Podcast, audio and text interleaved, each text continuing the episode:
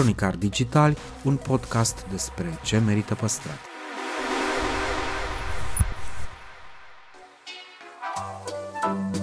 Podcastul Cronicar Digital promovează patrimoniul cultural în rândul tinerilor, scuturând de praf și prejudecăți interacțiunea cu istoria și cultura. Între Heritage și Cool, invitații, vedete, influenceri și experți vorbesc despre propriile preocupări și pasiuni. Ne dezvăluie ce e important pentru ei și ar dori să transmită mai departe, care este relația lor cu patrimoniul românesc și ce înțeleg prin patrimoniu personal, pe chill și fun, ca între prieteni. Moderatorul podcastului este jurnalista de cursă lungă Diana Popescu. Cu noi episoade în fiecare joi.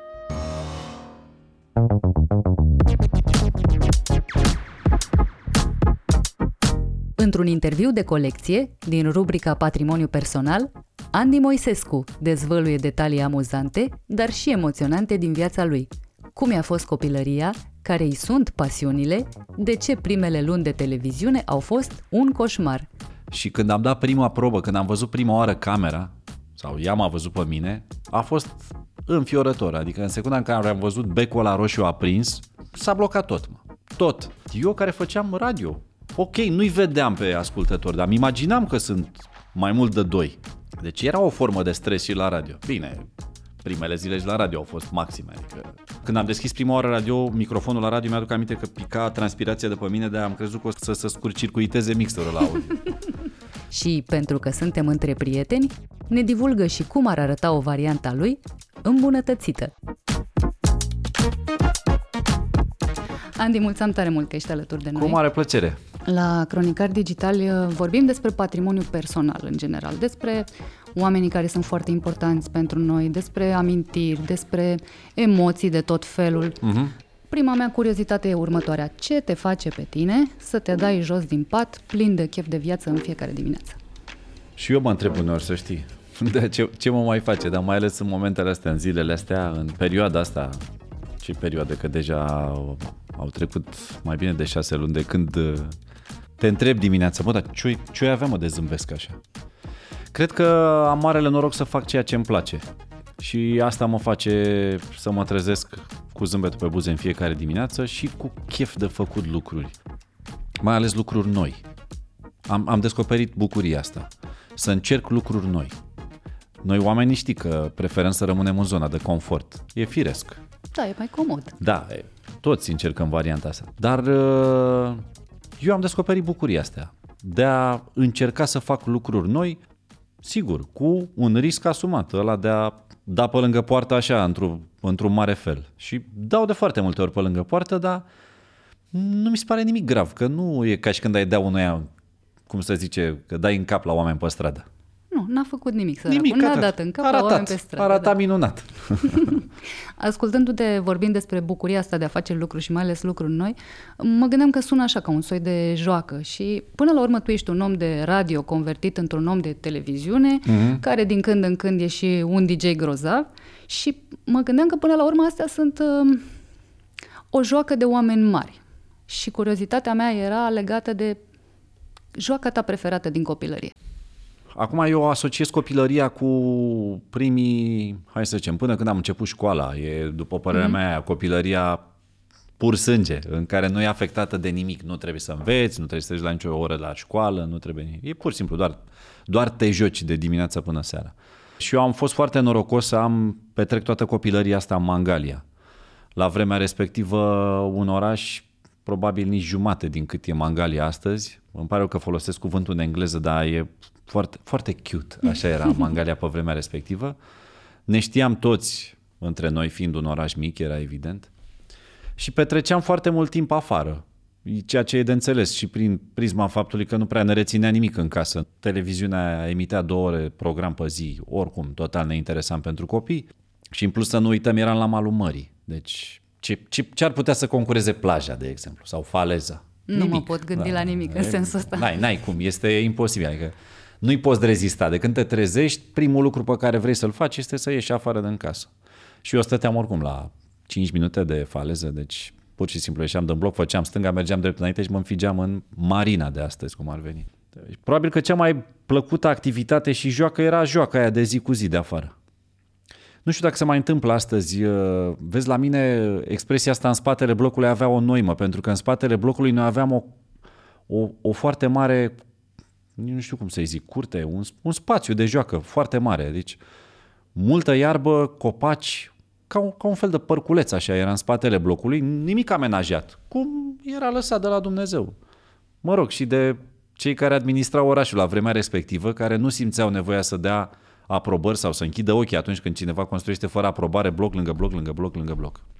Drept urmare, era bucuria asta de a merge în spatele blocului și a ne juca între noi. Aveam un prieten foarte apropiat care stătea ușă în ușă cu mine, cu care am și păstrat legătura și de care am, sunt legate toate amintirile mele din primii ani, nu știu, prima oară când m-am suit pe o trotinetă, prima oară când m-am suit pe o bicicletă, primul trenuleț electric, prima mașină cu telecomandă, în fir, că pe vremea aia nu exista altfel telecomanda decât pe fir, deci mergeai și cu cablu pe după ea așa. Doar că nu erai plecat să dai din ea, dar în rest erai pe acolo. Și toate lucrurile astea se întâmplau uh, afară, în fața blocului, dar de cele mai multe ori în spatele blocului. Puțină lume își poate imagina de faptul că noi eram fascinați de un joc cu niște bile. Da, bile transparente, cred că le ziceam noi limoline, dar nu știu de ce le ziceam așa, habar n-am, niște bile din, din sticlă, am văzut că astăzi se colecționează genul ăsta de bile. Da, da, da, da, sunt tot felul de jocuri cu ele. Noi mergeam în spatele blocului și cream un fel de traseu așa drept în care obstacolele erau reprezentate de niște piese de mozaic, cum se purta odată în bucătărie, în uh-huh. mozaic mic, mic, mic de tot. Nici pe alea nu știu de unde le aveam, nu mi-aduc aminte, să colecționau piesele alea. Deci aveai cât un mozaic mai mare, unul mai mic, le puneam și ideea era să le ochești cu bila. Ăsta era un joc. Pare totală nebunie prin comparație cu Fortnite-ul de astăzi, da? Sau cu cine știe ce alt joc, Minecraft. Dar eram fascinați de jocurile alea. Eram fascinați de trotinetă, de exemplu. Trotineta zilelor de atunci, nicio legătură cu trotinetele freestyle de astăzi. Nu dădea nimeni niciun trick. Mi-aduc chiar aminte că aveam Uh, blocul era ușor ridicat de la nivelul trotuarului și era o pantă așa la un moment dat și când am coborât prima oară cu trotineta pe panta aia m-am și împrăștiat, îți dai seama. După aia m-am întrebat cum de am căzut, că mi se pare că panta aia nici nu o simțeai. Bucuria de a merge cu bicicleta era greu de egalat pentru că noi aveam trasee. Mergeam până la Olimp și înapoi, prin stațiuni. Ai, uh, poate, poate fi ceva mai frumos și gândește-te că noi făceam asta până să se dea drumul, să se deschidă sezonul, să, să vină turiștii. Deci stațiunile erau goale. Erați stăpânii litoralului. Eram stăpânii litoralului, da, pentru că noi eram de casei cum ar veni și ne trezeam dimineața, ne suiam pe biciclete și făceam ok, facem o plimbare până la Olimp, da, și înapoi. Era o plimbare strașnică din Mangalia, sud, da, deci din capătul cel mai de sud al litoralului și o apucam așa, ușor pe șosea, întâi pe la noi pe străzi prin oraș, pa intram Saturn și din Saturn începeam să mergem prin stațiuni, dar știi că între Saturn și Venus e un drum lung, e și o plajă foarte mare. După aia de acolo, de la Venus încolo, nu mai simțeai, știi că parcă intrai într-un orășel, așa că venea stațiune după stațiune, cap Aurora, frumos, nu știu ce. Nu te gândi că ne opream să mâncăm ceva undeva sau asta, erau lucruri rare pe care le făceam de regulă când uh, începeau să apară turiștii, care la noi veneau acasă, să cazau la noi în casă, cum ar veni. Erau toate rudele noastre. De altfel era ca un fel de hotel deschis la noi. Uh, aveam un apartament cu patru camere, în care trăiam uh, eu și cei doi bunici ai mei. am fost crescuți de bunici, de mic, pentru că mama era foarte tânără atunci când m-a născut și era încă studentă în București și am fost preluat de bunici de la celebra vârstă, mă rog, frageda vârstă de două săptămâni și mi-aduc aminte că era casa plină în permanență, veneau toate rubedenile, de pe la, cred că de pe la 1 iunie începeau să apară. Se deschidea mă, sezonul la rude. Da, pentru mine era o, oricum distracție maximă, pentru că eram una la mână că eram destul de răsfățat fiind copil, îți dai seama, una la mână. Doi, mă cam luau toți pe faleză la plimbare, pe unde mergeau. Și am de atunci amintirile în care mergeam cu ei, nu eram pasionat deloc de mâncat, de bău vreun Pepsi sau ceva, lucrurile astea erau destul de la îndemână. Chiar și pe vremea lui Ceaușescu în Mangalia n-a fost la noi niciodată o problemă din punctul ăsta de vedere. De altfel, lucrurile acolo au început să se înrăutățească abia în anii 80. Eu ce-ți povestesc pentru cei care nu sunt la curent cu data nașterii mele, eu sunt născut în anii 70, mai exact chiar la începutul lor în 1972, deci poveștile sunt undeva până în 1980, nu era niciun fel de problemă la capitolul alimentar în Mangalia, nu mi-amintesc. Și eram fascinat, dacă poți să crezi, în perioada aia de tot ceea ce însemna orchestre. Cei Aha. care cântau în restaurant. Pentru mine asta era atracția mare. Adică dacă mă întreba cineva dacă vreau să merg seara cu el la restaurant, răspunsul era evident da, dar dintr-un singur, dintr-un singur motiv. Să văd trupele cum cântă. Și mă duceam și stăteam lipit de ei, eram unul dintre copiii pe care parcă îi vezi când închizi ochii, știi, lângă scenă, caută și un loc să așez acolo cu minți și să uită.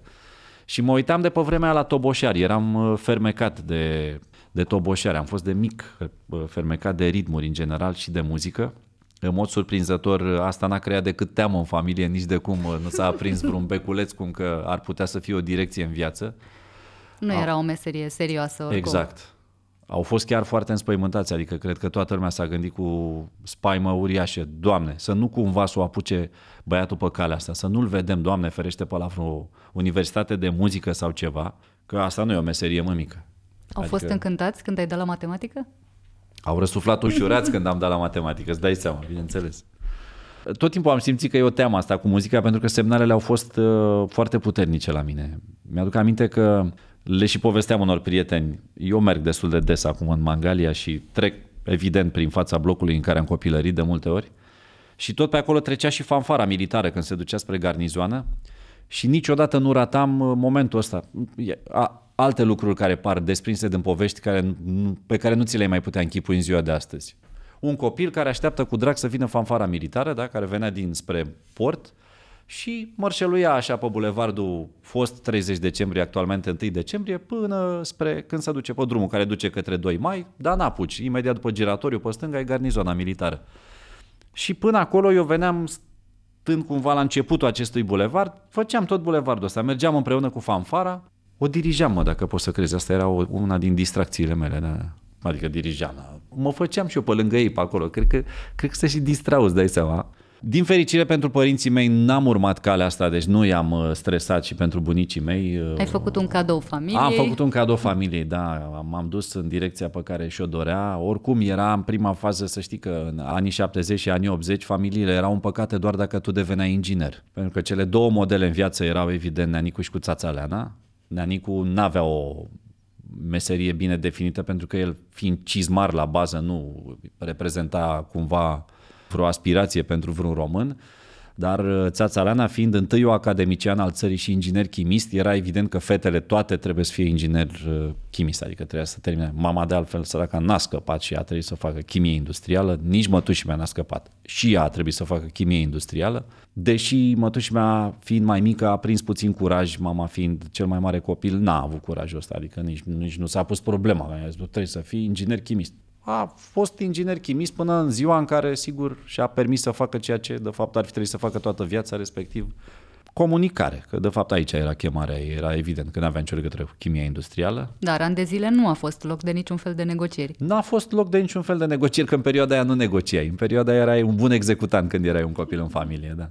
Și unchiul meu, care, mă rog, fiind uh, singurul băiat din familie și cel mai curajos, că era și cel mai mic, a pus piciorul în prag și a zis că el nu dă la Politehnică și că el nu se face inginer. Revoluție, panică maximă, a anunțat că el uh, e interesat doar de matematică și prin urmare va face matematică.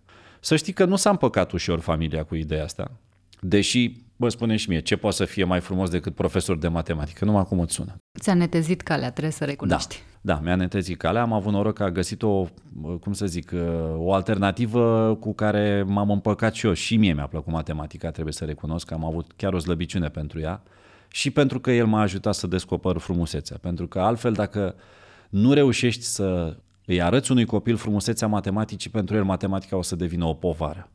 Păcat, e foarte frumoasă. Eu pot să spun oarecum relaxat, nu, nu sunt stresat. Uh, am făcut-o de drag, efectiv de drag. N-am apucat să profesez decât în timpul facultății, dar mi-a făcut plăcere de fiecare oră pe care am făcut-o. Dar vezi că și eu aveam chemare într-o altă zonă și în secunda în care am început să capăt puțin curaj, mi-am văzut de drumul meu, ca să zic așa. Adică mi-aduc aminte atunci când am intrat în radio, eu aveam 17 ani și eram clasa 11 Urma clasa 12 unde, sigur, n-avea nimeni emoții legate de bacalaureat, aici era depășită de mult uh, povestea asta.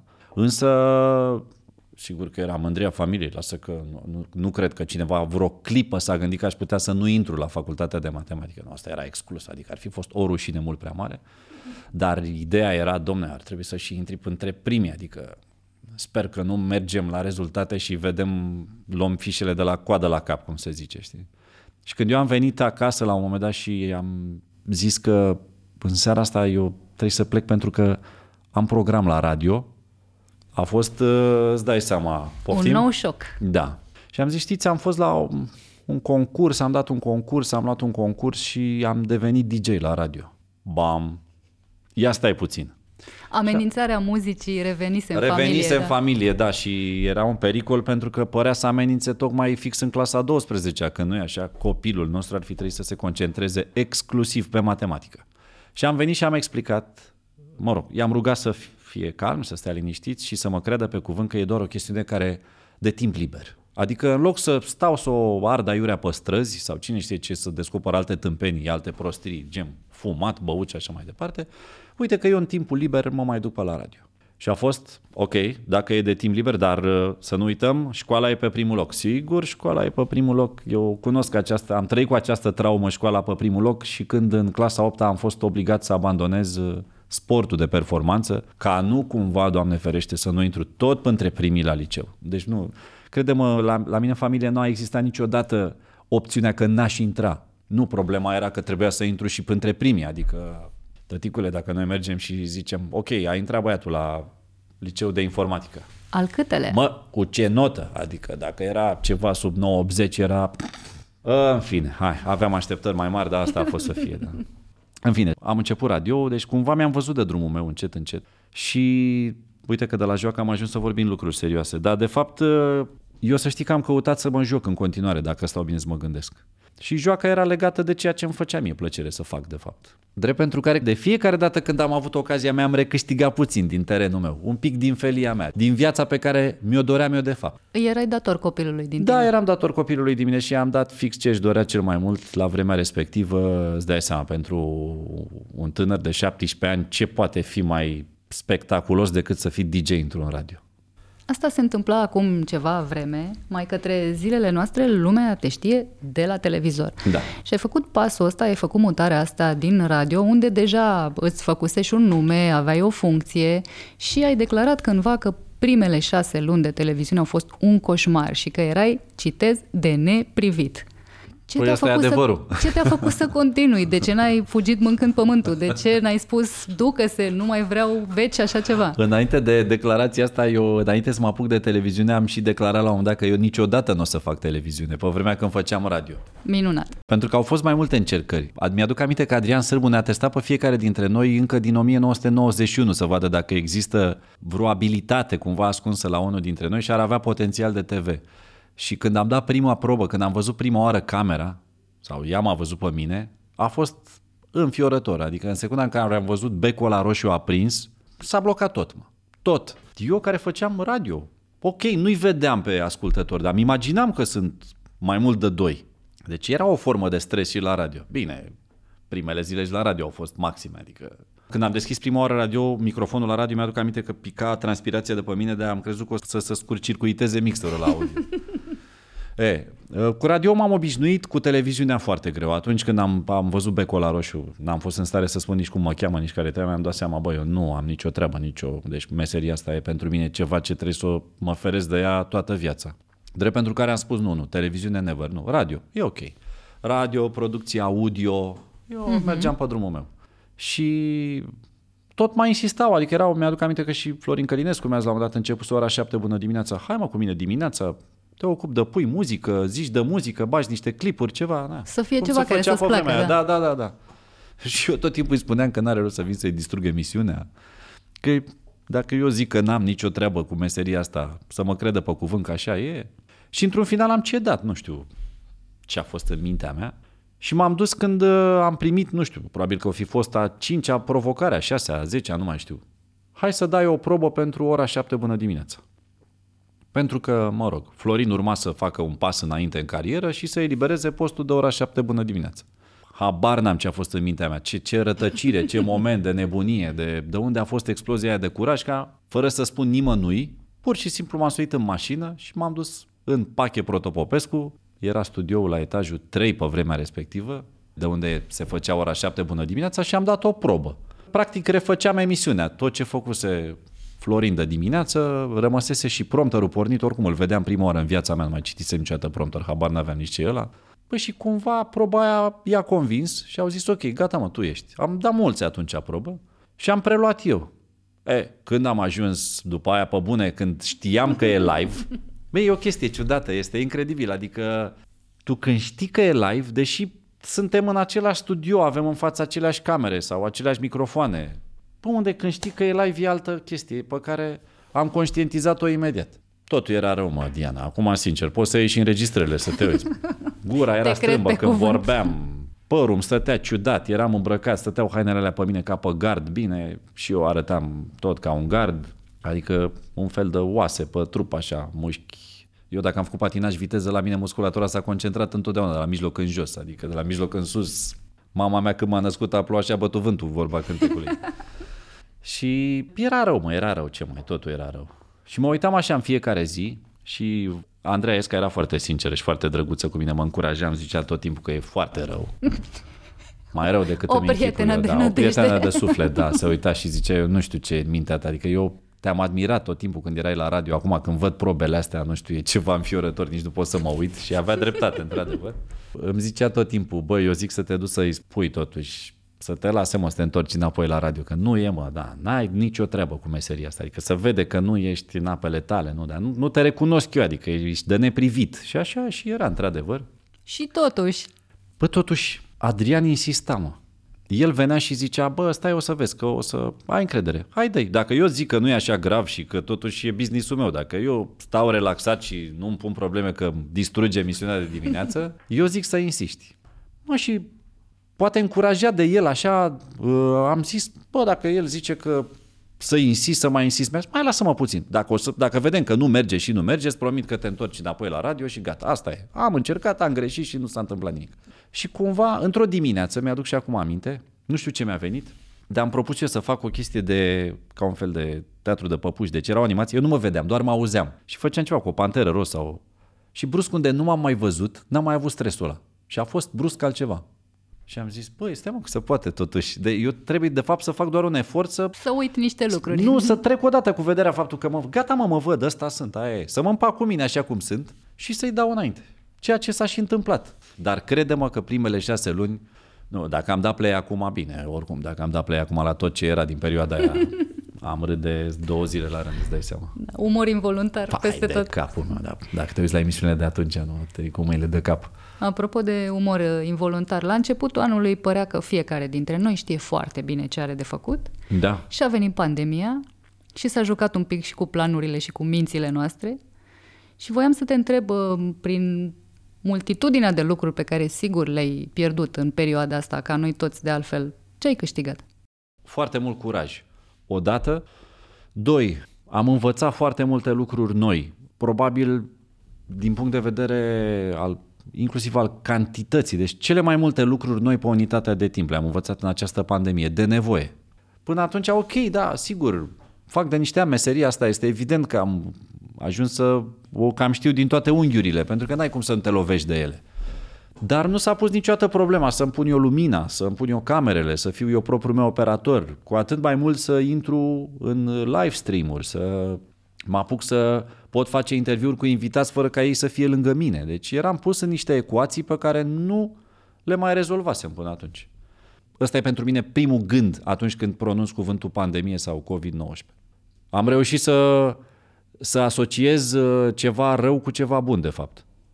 Vorbeai de, de lucrurile bune, ai o familie superbă, ai o carieră la care mulți nici măcar nu visează, ai uh, nu știu, admiratori în cantități da, industriale. Asta, asta e doar ce vede lumea de afară. Da, adică... da, ce se vede frumos de afară. exact. eu, eu încerc e, să ajung și la ce da, se da, întâmplă da, înăuntru. Pentru da. că sunt și niște eforturi pe măsură pentru și, toate lucrurile. Și de afară pare, nu știu, că ai descoperit uh, mai mult ca perfectul. Și voiam da. să te întreb, uh, loc de regrete este? Nu, loc de regrete nu este, pentru că am doar regretul de a nu fi încercat lucrurile pe care ar fi trebuit să le încerc dar niciodată nu am un regret pentru că am încercat ceva și n-a ieșit. Mi-aduc aminte când am început să mă dau prima oară pe snowboard și asta s-a întâmplat la vârsta de 41 de ani. Am avut un singur regret, că n-am făcut-o mai devreme. Am zis același lucru când am început sailing-ul și am avut uh, sentimentul ăsta de dinainte. Am zis, acum o să vezi, o să mă sui pe barcă și primul sentiment pe care o să-l am este, bă, de ce am fost eu atât de tâmpit și n-am făcut lucrul ăsta de acum 10 ani sau de acum 20 de ani. Și un prieten foarte bun de al meu, marinar vechi de tot, de la care am învățat și continui să învăț foarte mult, mi-a spus exact acum o săptămână, când am avut cu el discuția asta și mi-a zis, Andy, niciodată să nu mai lași gândul ăsta să te domine. Că de ce n-ai făcut lucrul ăsta de acum 10 ani?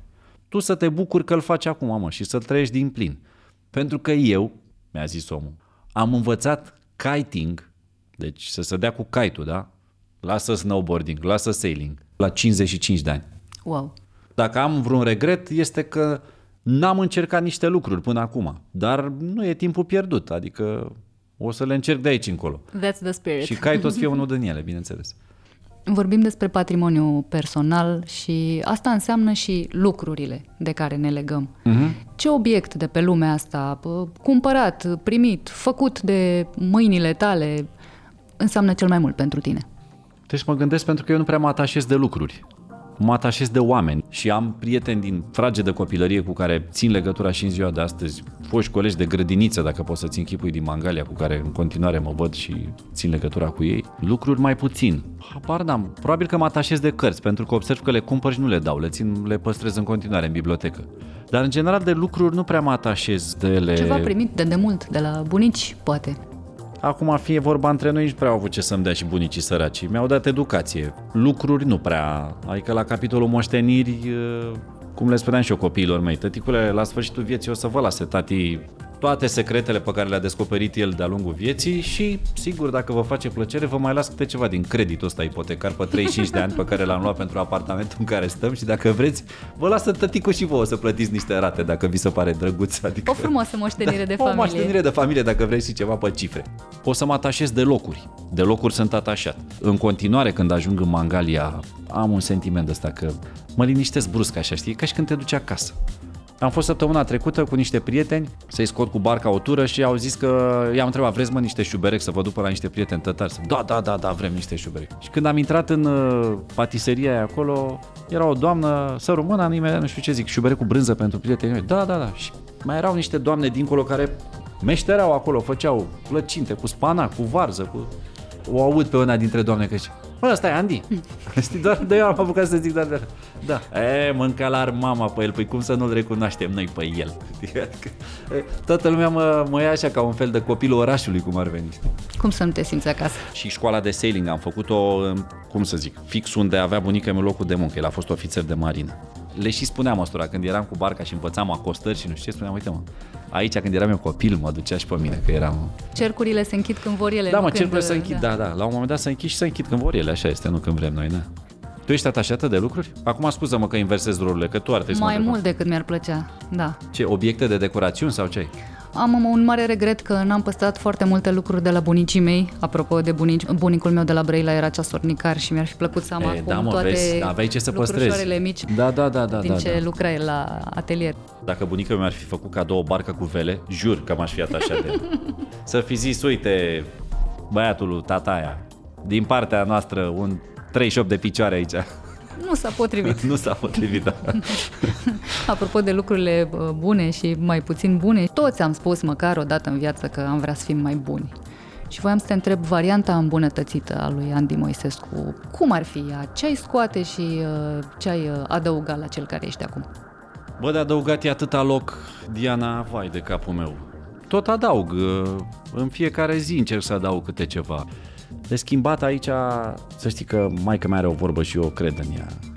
Mama asta are și altul nu mai face. Adică ce să mai schimb la aproape 50 de ani, am 48 de ani mâine, poi mâine. Dacă eu sunt acum obsedat să așez fiecare lucru la locul lui așa, poate nu cum face Nadal, dar nici departe. N-am ce să mai fac, adică sunt, am dileala asta, știu că e ceva o boală, dar știi cum e, putea să fie și mai grav de atâta. Uneori sunt excesiv de ordonat și obositor, te uiți și zici, bă, mai lasă-mă, frate. Eu mai zice și mie nevastă mea dimineața că mă trezesc uneori și aștept să termine, iau farfuria din față, mă duc mă, stai mă puțin, că acum aveam și noi o cafea. Da, da, lasă că o iau eu să nu. Bă, dar ce are? Să nu se usuce ce e pe ea, știi, și a fost pepene, adică nu e... N-ai, unele lucruri sunt greu de schimbat. Voi sunteți tineri, dar o să vedeți că o să, O, da. o să, o să ajungeți și voi la vorba mea. Sunt unii oameni care se uită la mine ca la un fel de bibelou. Eu glumesc uneori și zic că mă văd ca pe Arsenie Boca tânăr. Sigur, aici exagerez foarte mult eu și îmi cer scuze că poate e și o blasfemie la mijloc, dar nu e cazul. Adică nu vreau să fie așa ceva, dar tocmai vreau să punctez faptul că unii mă văd mai bun decât sunt sau mai cu minte decât sunt sau mai nu, sunt un om normal și eu, care greșește, dă pe lângă poartă, care e conștient de fiecare prostie pe care o face, dar nu foarte îngrijorat, pentru că știe că de fapt de aici vine echilibrul lui. Că dacă aș face numai lucruri bune sau numai lucruri rele, cred că m-aș dili, părerea mea. Și atunci eu n-am un stres. Da, mănânc sănătos, dar din când în când să știi că dacă mănânc prea sănătos, pun mâna și trag frâna de mână, fac două drifturi, știi?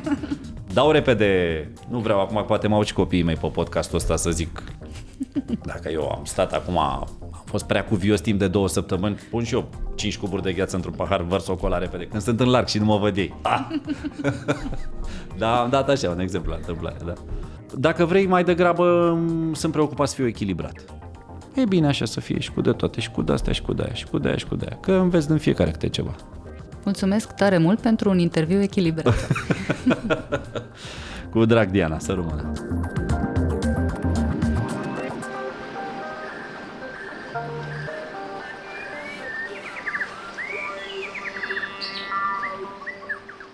Cronicar Digitali, un podcast despre ce merită păstrat.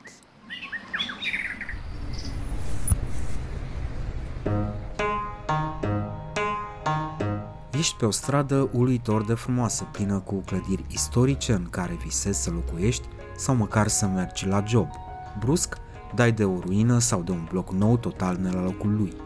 E realitatea din România pe care mulți oameni se străduiesc să o schimbe. Urmărește rubrica Cine ascultă o casă, finanțată de Ordinul Arhitecților din România, prin timbrul de arhitectură. Află vești bune, povești cu case și zone ascultate și puse în valoare. La final puneți o dorință. Să le fotografiezi, să devii proprietar de casă veche, să te implici când în cartierul tău se pregătește o construcție anapoda? Tu alegi.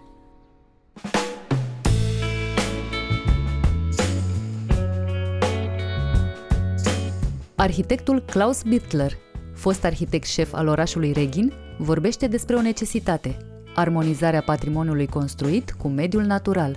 Ne inițiază în fascinanta relația orașelor cu apele din apropiere și ne explică paradoxul achizițiilor publice. Dacă achiziționezi o proiectare ieftină, execuția poate să iasă foarte scumpă. Aflăm detalii despre primul cartier coerent din România și ce ne împiedică să avem toate cartierele la fel de coerente. Nu este ușor să lucrezi cu oameni și ai nevoie de oameni care înțeleg oameni.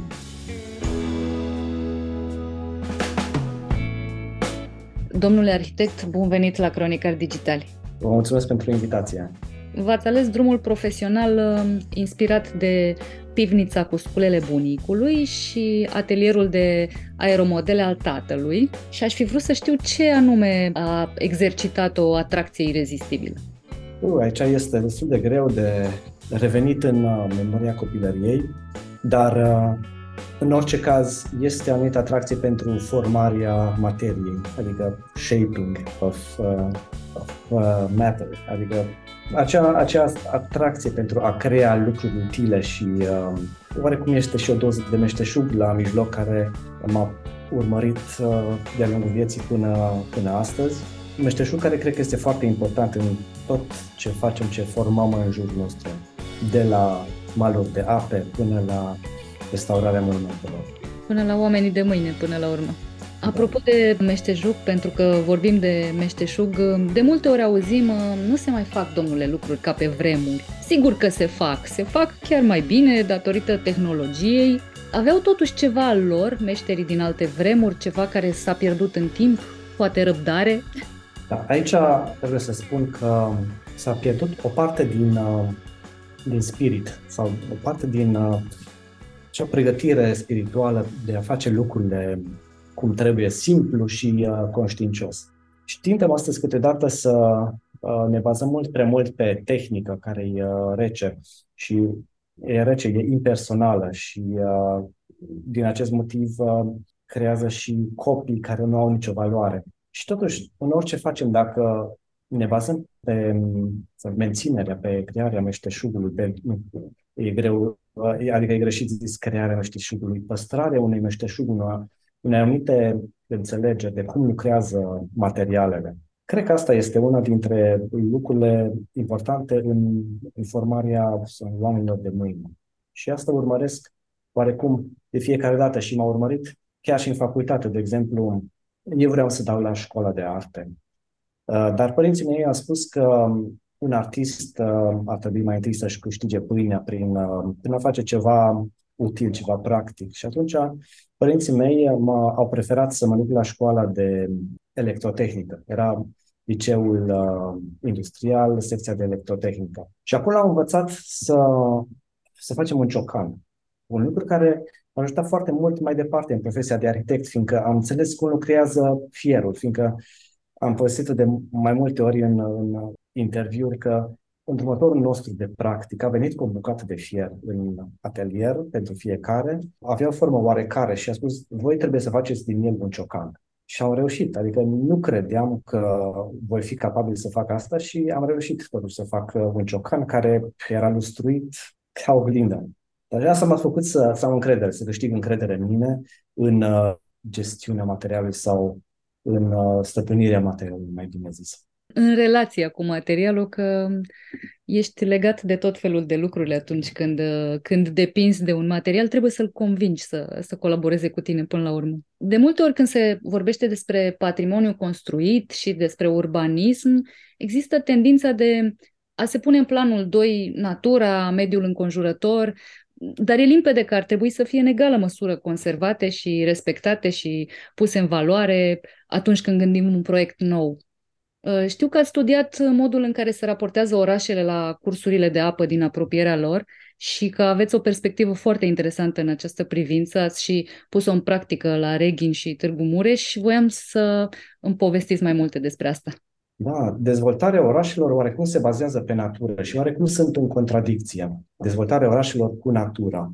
Și orașele își, își extrag, de fapt, resursele din natură. Viața noastră urbană pe care o trăim își extrage Uh, resursa din uh, natură și se pune atunci problema care este echilibru, adică oare am depășit capacitatea naturii de a, de a ne susține viața urbană sau viața efectiv pe pământ și eu zic de fiecare dată că în timp ce mă preocup de, să zicem, soluțiile bazate pe natură pentru amenajarea cursurilor de apă, de ce fac asta? Fiindcă eu, ca arhitect, sunt cel care ar trebui să meargă către mineral, către, să zicem, construit. Iar eu, ca arhitect, în, de fapt, noi care construim, de fapt, distrugem, luăm o parte din natură și din acest motiv simt oarecum responsabilitatea să luăm cât mai puțin sau să luăm conștient din natură, astfel încât uh, acel impact pe care noi avem în, atunci când construim să fie cât mai mic sau poate chiar deloc, dacă, dacă e posibil.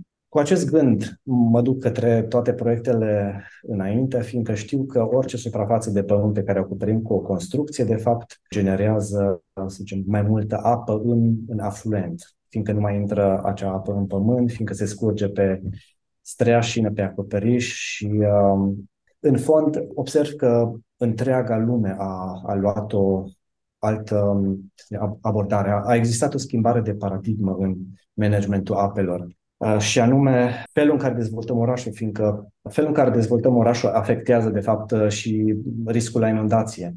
Și atunci, uh, dacă noi, când dezvoltam, să zicem, planuri urbanistice zonale, cu, sigur, ne, ne simțeam ca niște, să zicem, Dumnezei când amplasăm acele clădiri, de fapt, fiecare linie pe care o tragem noi atunci când realizăm un plan urbanistic are impact asupra mediului, efectiv, și cum facem ca noi, prin planurile noastre, să menținem acel echilibru între natură și mediul construit și vă spun sincer că în trecut, până de 5 ani, noi nu ne-am pus problema ce se întâmplă cu apele, ca acele ape care se scurg, ape în plus, care se scurg de pe acoperișuri, să se păstreze în acea zonă, să nu creștem riscul la inundație mai jos. Și atunci observ, inclusiv în proiectele noastre, că astăzi venim cu alte abordări, alte rezolvări de mal decât am venit acum 10 ani, fiindcă subiectul apei ne preocupă de peste 10 ani, de a deschide orașele către apă. Și asta din cauza că observăm că apa este undeva un spate de grădină, un fund de grădină care a primit foarte puțină atenție sau a fost acel spațiu în plus fiindcă nu știe cum să-l gestionezi, fiindcă el aduce și răul, adică inundația câteodată și uh, din acest motiv oamenii uh, au încercat să se apere de inundație fără să gândească pe termen lung și astfel uh, au pus, uh, mă refer acum în trecut, nu se întâmplă doar în România, oamenii aruncau gunoaiele pe malul apei, deci este o oarecum în tradiție, chiar în tradiția europeană, să te protejezi de apă, uh, îndiguind, îndiguind cu lucruri de care nu mai ai nevoie. Am moștenit o, un mod de, a folosire, de a folosire a malurilor care astăzi nu mai este nici de cum uh, la fel ca și în trecut, fiindcă deșeurile sunt altele. Și uh, dacă vedem uh, deșeuri pe malul apei, e clar că atitudinea noastră față de apă are nevoie de o schimbare, și anume cum să ne deschidem către apă, să înțelegem ce e cu apa, că ea de fapt spală toată nutăria din oraș pe care tot noi o creăm. Și de fapt în cursurile de apă vedem stilul nostru de viață urban în, în calitatea apelor care curg pe lângă noi sau prin orașele noastre și care de multe ori, uh, cel puțin în România, nu poate fi băută. Spre deosebire de, nu știu, un oraș cum e Viena, unde când ajungi în casa cuiva îți spune liniștit, bea apă, e de o calitate excepțională. Sau uh, da. de deci care spun, e cea mai bună apă din Europa, nu da banii pe apă îmbuteliată pentru că n-ai niciun motiv, păstrează-i pentru bere. Da, am remarcat și asta, în, de exemplu, în Viena, când se servește apă de la robinet dar, în final, apa de la robinet la noi ar trebui să fie, totuși, să, să respecte anumite standarde. Însă vorbim de apa, efectiv de apa care curge în râuri, fiindcă una din probleme pe care noi le-am uh, remarcat în, de când ne preocupăm de apă și oraș e că datele nu sunt publice, adică datele despre calitatea apei. Și atunci e destul de greu să faci politici publice pentru uh, a păstra apele curate dacă nu ai aceste informații. Și, pe de altă parte, în alte țări, aceste informații sunt publice și atunci oamenii știu cum să se pregătească, cum să se raporteze la apă. E cert că în România, cel puțin, um, locuri de îmbăiere în țară nu prea există. Există la, la litoral, pe litoral și eventual pe unul din lacuri. Dar dacă ne uităm la harta zonelor de scăldat ale Europei, în România e cumva o zonă în care nu există niciuna. Vorbim despre noi în, în oglindă cu ce se întâmplă în alte țări.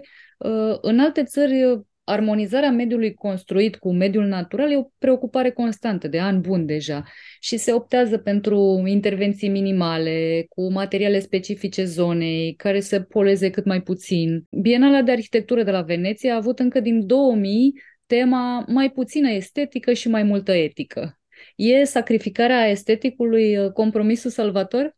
Uh, nu aș zice neapărat. Eu cred că din mediul, adică din conștiința pe care o avem, ar trebui să facem, să găsim uh, frumuseți noi. Cum spunea Arghezi că ar fi cazul din Bube și Mucegaiuri și ce mai știm noi pe acolo. Da, eu cred că nu ar trebui să facem compromis la estetică, ci ar trebui să găsim frumosul prin natură. Într-adevăr, experiența asta am avut-o la Reghin, unde cred că am, cred că am făcut prima uh, renaturare urbană a unui curs de apă. Cred din cauza că renaturările cursurilor de apă nu prea sunt promovate, dacă introducem acest cuvânt cheie în Google, de exemplu nu, nu ne apare că s-au realizat reactoare de cursuri de apă în România, însă cunosc clar câteva exemple în Dunăre și am auzit, cunosc câțiva oameni care s-au preocupat de asta pe, pe râul Mureș, dar în mediul urban nu. Și din experiența din această primăvară pe canalul Mori, unde am încercat să renaturăm un curs de apă, pe un segment destul de scurt, primul feedback al locuitorilor este că înainte arăta mai frumos anume că malurile erau drepte, pantele erau uh, regulate. Dar ceea ce am făcut noi prin renaturare este că am introdus meandre, am introdus uh, peninsule și uh, expertul de renaturare care a venit să ne ajute ne-a spus că de fapt trebuie să avem răbdare cu natura, fiindcă la început nu arată bine, dar în cel puțin șase luni totul va fi uh, înverzit. Și sigur că am încercat din acest motiv să și facem un pic de educație, ce este acolo, fiindcă dacă afli ce se întâmplă, atunci mai degrabă te uiți cu alții ochi la, la ceea ce se mișcă, ceea ce se modifică în jurul tău. Și atunci am, am pus și un panou informativ pentru locuitori să înțeleagă de ce arată acum mai urât și uh, care este de fapt tehnologia în spatele renaturării. Iar întotdeauna și în patrimoniu și în uh, renaturare văd o foarte mare lipsă de cunoștințe sau de educație, de înțelegere a, a ceea ce se întâmplă, ceea ce e patrimoniu. Și aici e un subiect mare și încercăm, adică de multe ori noi ca profesioniști, ca arhitecți, ca restauratori, nu ne putem face meseria fiindcă lipsește partea asta de informații atât în public cât și la beneficiar, la cei care ne dau comandă. Și atunci, în primul rând, sau în paralel, oarecum trebuie să facem și educație cu ceea, ceea ce urmărim, de fapt, cu intervențiile noastre ca urbaniști și ca arhitecți.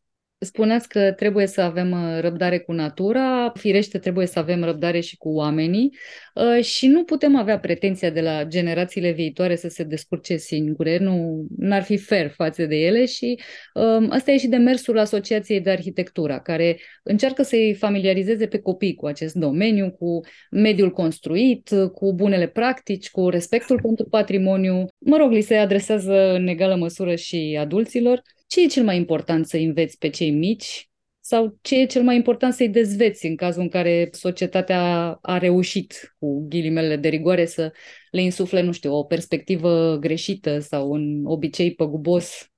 Eu cred că nu trebuie neapărat să-i dezvățăm, ci să-i atragem cu noi viziuni despre ceea ce e posibil și să, de fapt, să creăm o anumită fascinație în toți care învață, atât în copii cât și în adulți. Și, într-adevăr, ceea ce face de arhitectura cu educația pentru mediul construit este exact ceea ce e nevoie, fiindcă copiii, la rândul lor, îi învață pe părinților. Fiindcă, dar tu nu ai știut că, de fapt, malurile de ape contribuie la curățarea apei sau astfel de să zicem, activități sau astfel de informații foarte utile pentru copii care ajung și la părinți la un moment dat. Ceea ce e important este felul în care facem educația ar trebui să fie foarte atractivă, foarte aplicată, foarte practică, fiindcă am fost și eu voluntar la cursurile de arhitectură și modul de predare, adică învățare prin experiment, învățare prin uh, propria experiență, prin explorare, de fapt, e uh, unul dintre cele mai efective metode de a învăța și asta am, am experimentat-o și mai departe, nu doar în, în cadrul cursurilor de arhitectură. E ceva care mai e nevoie în, în uh, adaptarea modului de predare, modului de a face educație. Copiii au întotdeauna un entuziasm uh, fabulos cu privire la lucrurile noi pe care le află și dacă, așa cum spuneți, uh, încearcă să le explice și părinților cum stă treaba de fapt, uh, înseamnă că vom avea cumva fenomenul invers. În loc să-și educe părinții cu copiii, vor reuși copiii să-și educe părinții, ceea ce mi se pare mai mult decât laudabil. Copiii aduc subiectul, de fapt, și uh, părinții, de fapt, uh, cred că sunt puși pe gânduri atunci când copiii le explică despre ce au învățat ei la școală. Și presupun că un copil care vine la astfel de cursuri, uh, peste niște vreme va deveni un voluntar uh, la uh, niște proiecte care implică exact poveștile despre care a aflat cu ceva vreme în urmă. Urmăresc acest aspect, fiindcă acum 10 ani aveam prima clasă de arhitectură. Și, de fapt, acei uh, elevi de clasa 3 și a 4 astăzi uh, intră la facultate. Urmăresc uh, cu plăcere, adică îi reîntâlnesc pe acei copii uh, la care am fost la clasă. Am fost atât în oraș cât și în mediul rural și uh, copiii au fost foarte atrași de acest domeniu de arhitectură și mediu construit, dar momentan este o, o, o materie opțională pentru școli. Știu că sunt în țară, efectiv, în, pe teritoriu, în, în provincie, sunt foarte puțini arhitecți, comparativ cu uh, orașele sau centrele universitare, cum, cum sunt Bucureștiul, Clujul, Timișoara, Iași, unde sunt totuși uh, mai mulți arhitecți pe, pe cap de locuitor. De fiecare dată când intram într-un sat, era un satul Cașva pe Valea Gurghiului, aici lângă noi, copiii uh, strigau, era educatoarea în clasă deja și când intram pe ușă spunea Domnul!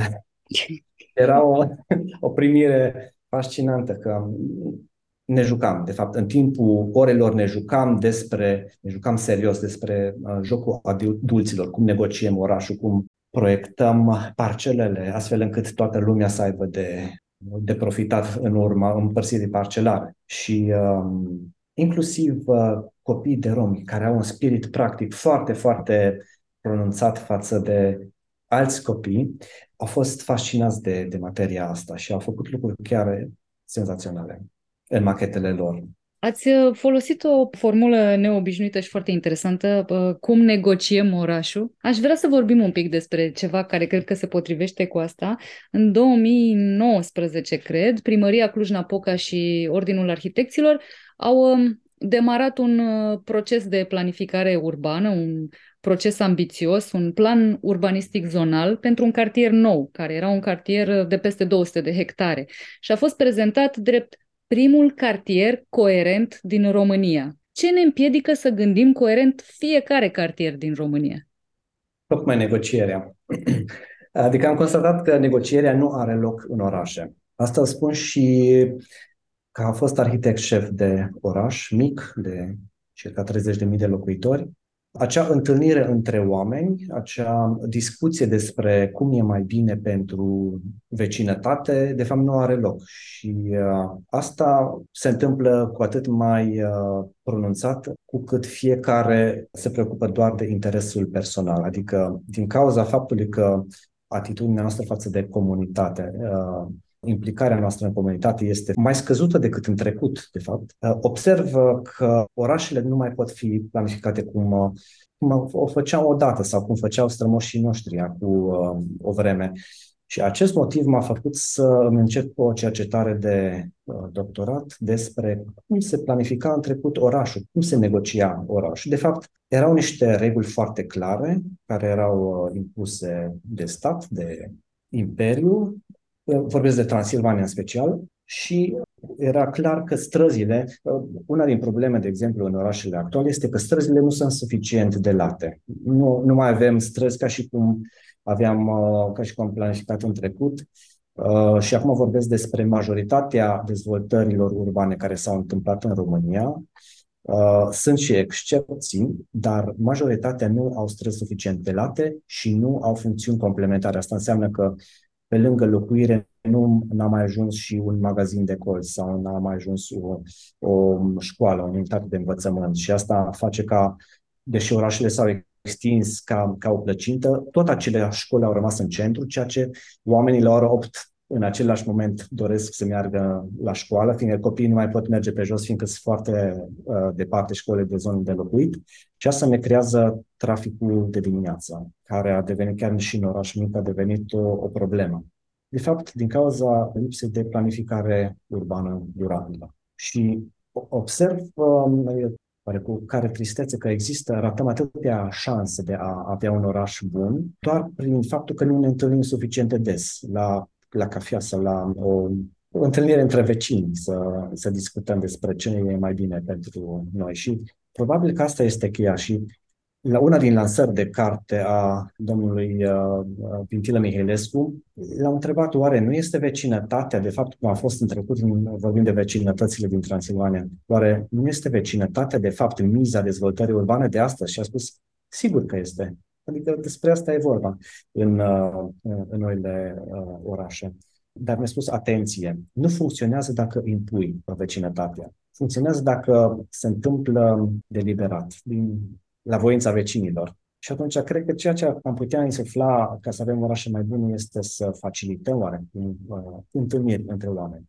Din păcate, cred totuși că vecinătatea decide în mică măsură cum va arăta ceva care se va întâmpla acolo peste o vreme. Decid uh, dezvoltatorii, care firește că urmăresc cu pregădere profitul, dar măcar autoritățile ar trebui să respecte principiile acelea care să servească în primul rând comunitatea. De ce nu o fac?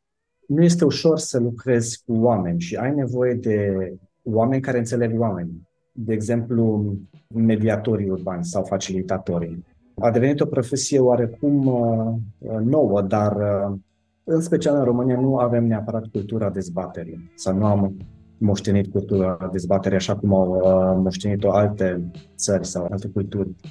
Și acest motiv sau acest uh, dezavantaj ne-a dus uh, în această direcție, să nu mai putem discuta logic și foarte rațional unul cu altul și foarte echilibrat unul cu altul. Sunt soare la întrebare. Da. Așa. Și discutam despre cartierul Sopor în Cluj, unde am fost invitat să scriu tema de proiectare pentru concursul uh, de urbanism și a fost într-adevăr o provocare pentru mine, fiindcă eu ca outsider, adică nu eram din Cluj, dar cunoșteam exact lipsurile care Uh, de care ducea, să zicem, dezvoltare urbană, dar oarecum și tânăr, relativ tânăr, am uh, fost invitat să scriu această temă. Și în final a fost concursul, cred că a ieșit, un, uh, a ieșit o soluție destul de bună sau chiar mai multe soluții bune au rezultat în urma acestui concurs, dar aceste soluții necesită să fie implementate. Și aici văd încă că mai avem destul de mult de învățat și anume managementul urban. Cum gestionez atât de mulți proprietari și cum uh, îi încurajez pe cei care colaborează, fiindcă principala piedică într-o dezvoltare urbană sunt proprietarii de teren care nu vor nici cum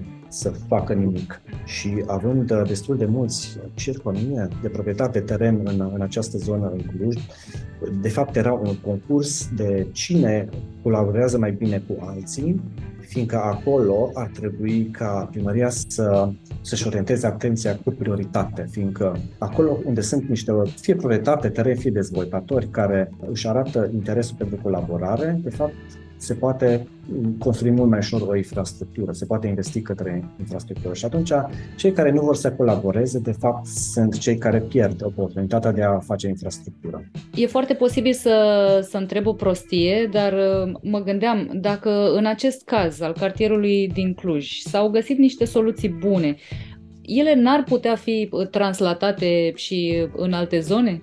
Se pot, da, se pot uh, translata și în alte zone prima dată, adică sunt mai multe proceduri, odată concursul de arhitectură ca metodă de achiziție publică, fiindcă există oarecum o percepție greșită, cred eu, în achiziția publică. Proiectarea, de exemplu, dacă achiziționezi o proiectare ieftină, execuția poate să iasă foarte scumpă.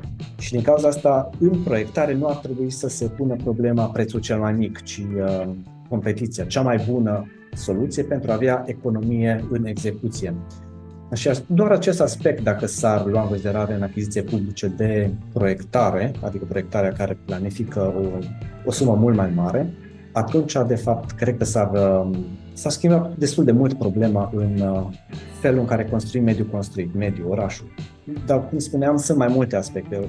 Celălalt aspect e de management urban. Cum gestionezi, ar trebui să ai o agenție de uh, corespondență cu proprietarii, nu? Și toate informația asta ar trebui pregătită și în unele localități se poate, fiindcă primarii au înțeles și, și Consiliul Local că de fapt e nevoie de acest dialog și negociere. La fel, Timișoara, într-o perioadă avea o, pe lângă birou de autorizații în primărie, avea un uh, birou de urbanism cu vitrine la stradă, adică oamenii puteau să intre, să interacționeze cu acele persoane care nu erau neapărat funcționari publici, erau niște, zicem, Vorreiter în germană, niște soli care propovăduiau sau făceau public intențiile orașului. Erau oamenii de legătură până la urmă. Erau oameni de legătură între autoritate care e foarte rigidă și ar trebui să răspundă rigid alb pe negru, iar acești oameni erau oarecum uh, cei care făceau să înțeleagă publicul despre ce vrea orașul.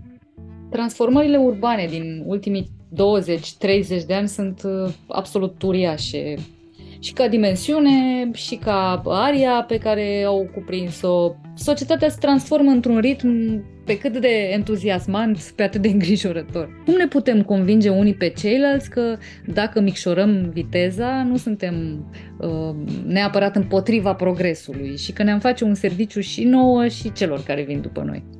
Ne-a vorbit de viteza în viață, probabil, nu? Fiindcă noi în provincie aici vedem uh, destul de des că vin familii ca să facă un downshifting, adică să schimbe viteza. Și vin uh, familii din București și se așează undeva în zona noastră tradițională. Și vin destul de mulți. Și eu am făcut asta și eu am uh, trăit în București și am revenit acasă, uh, fiindcă am observat că este o o anumită oportunitate pe care nu vreau să o pierd în să zicem, dezvoltarea localităților sau dezvoltarea corectă al judicioasă a, a localităților. Și eu simțeam că orașul este în dezvoltare, adică aveam și opțiunea să, să plec din țară, dar am simțit că acum și aici este nevoie de profesia mea pentru ca să așezăm niște să fundații sănătoase pentru orașele care, în care urmează să le trăim.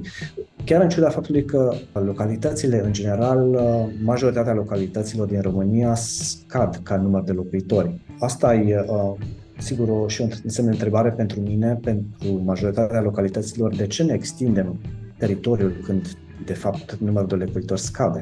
Și asta înseamnă, de fapt, costuri în plus pentru generațiile noastre și cele viitoare, pentru infrastructură, fiindcă, de fapt, plătim uh, metri liniari de apă, canal, curent, stradă. Și, de fapt, uh, facem niște orașe inutil mai, uh, mai costisitoare. Mă întrebam dacă a, a scădea un pic viteza n-ar fi ce e de făcut până la urmă, pentru că gonim așa către uh, progres, către mai mult, către mai înalt, către mai vast și nu știu dacă e sănătos nici uh, pentru noi, nici pentru oraș, pentru că nu mai putem să recuperăm ce, ce am sacrificat pe drum pentru a ajunge aici. Ceea ce sacrificăm probabil este sănătatea individuală, fiindcă am observat stilul de viață pe care îl aveam în, într-un oraș mare, nu puteam să-l duc la nesfârșit. Întorcându-mă într-un oraș mai mic, unde viteza este mai, uh, mai lentă, am înțeles de fapt, abia acum am înțeles de fapt uh, felul în care lucrează natura, fiindcă fiind mai aproape de natură îți dai seama că atunci când se schimbă anotimpurile, într-un oraș mare principalele evenimente ale zilei sunt că bine, am, am întârziat metrou, iarăși am întârziat metrou sau am stat foarte mult în trafic, iar în orașul mic și chiar la sat, de fapt, înțelegi de fapt despre ce e vorba pe această lume. Adică tu trăiești din cauza unui mediu care te susține. Un gest frumos ar fi să-l susținem și noi ca să ne susținem mai departe. Să, să trăiești cu conștiința că de fapt îți iei resursa din mediu și să revii atunci asupra ce faci și faci cu alți ochi. Bun. Mulțumesc tare mult pentru uh, interviu, pentru niște lecții, pentru niște ochi deschiși și uh, să sperăm că toate seriile acelea de, de copii cu care ajungeți să stați de vorbă și să vă jucați uh, serios de arhitectura și să le deschideți și lor ochii și mințile către domeniul ăsta, vor ști uh, ce au de făcut uh, și nu se vor mai grăbi atât de tare și vor, uh, vor menține mai bine un echilibru pe care mh, noi nu prea reușim să-l, să-l ținem unde trebuie. Nu reușind, însă fiecare moment este o șansă să învățăm despre echilibrul acesta între om, oraș, natură. Perfect. Păi vă doresc succes și ne doresc tuturor succes. Mulțumesc mult! Vă mulțumesc și eu. La revedere!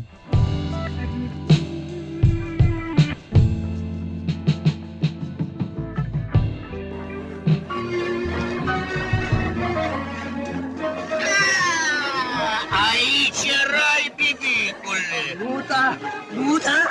E o încurcătură la mijloc! Cronicar Digital, un podcast despre ce merită păstrat.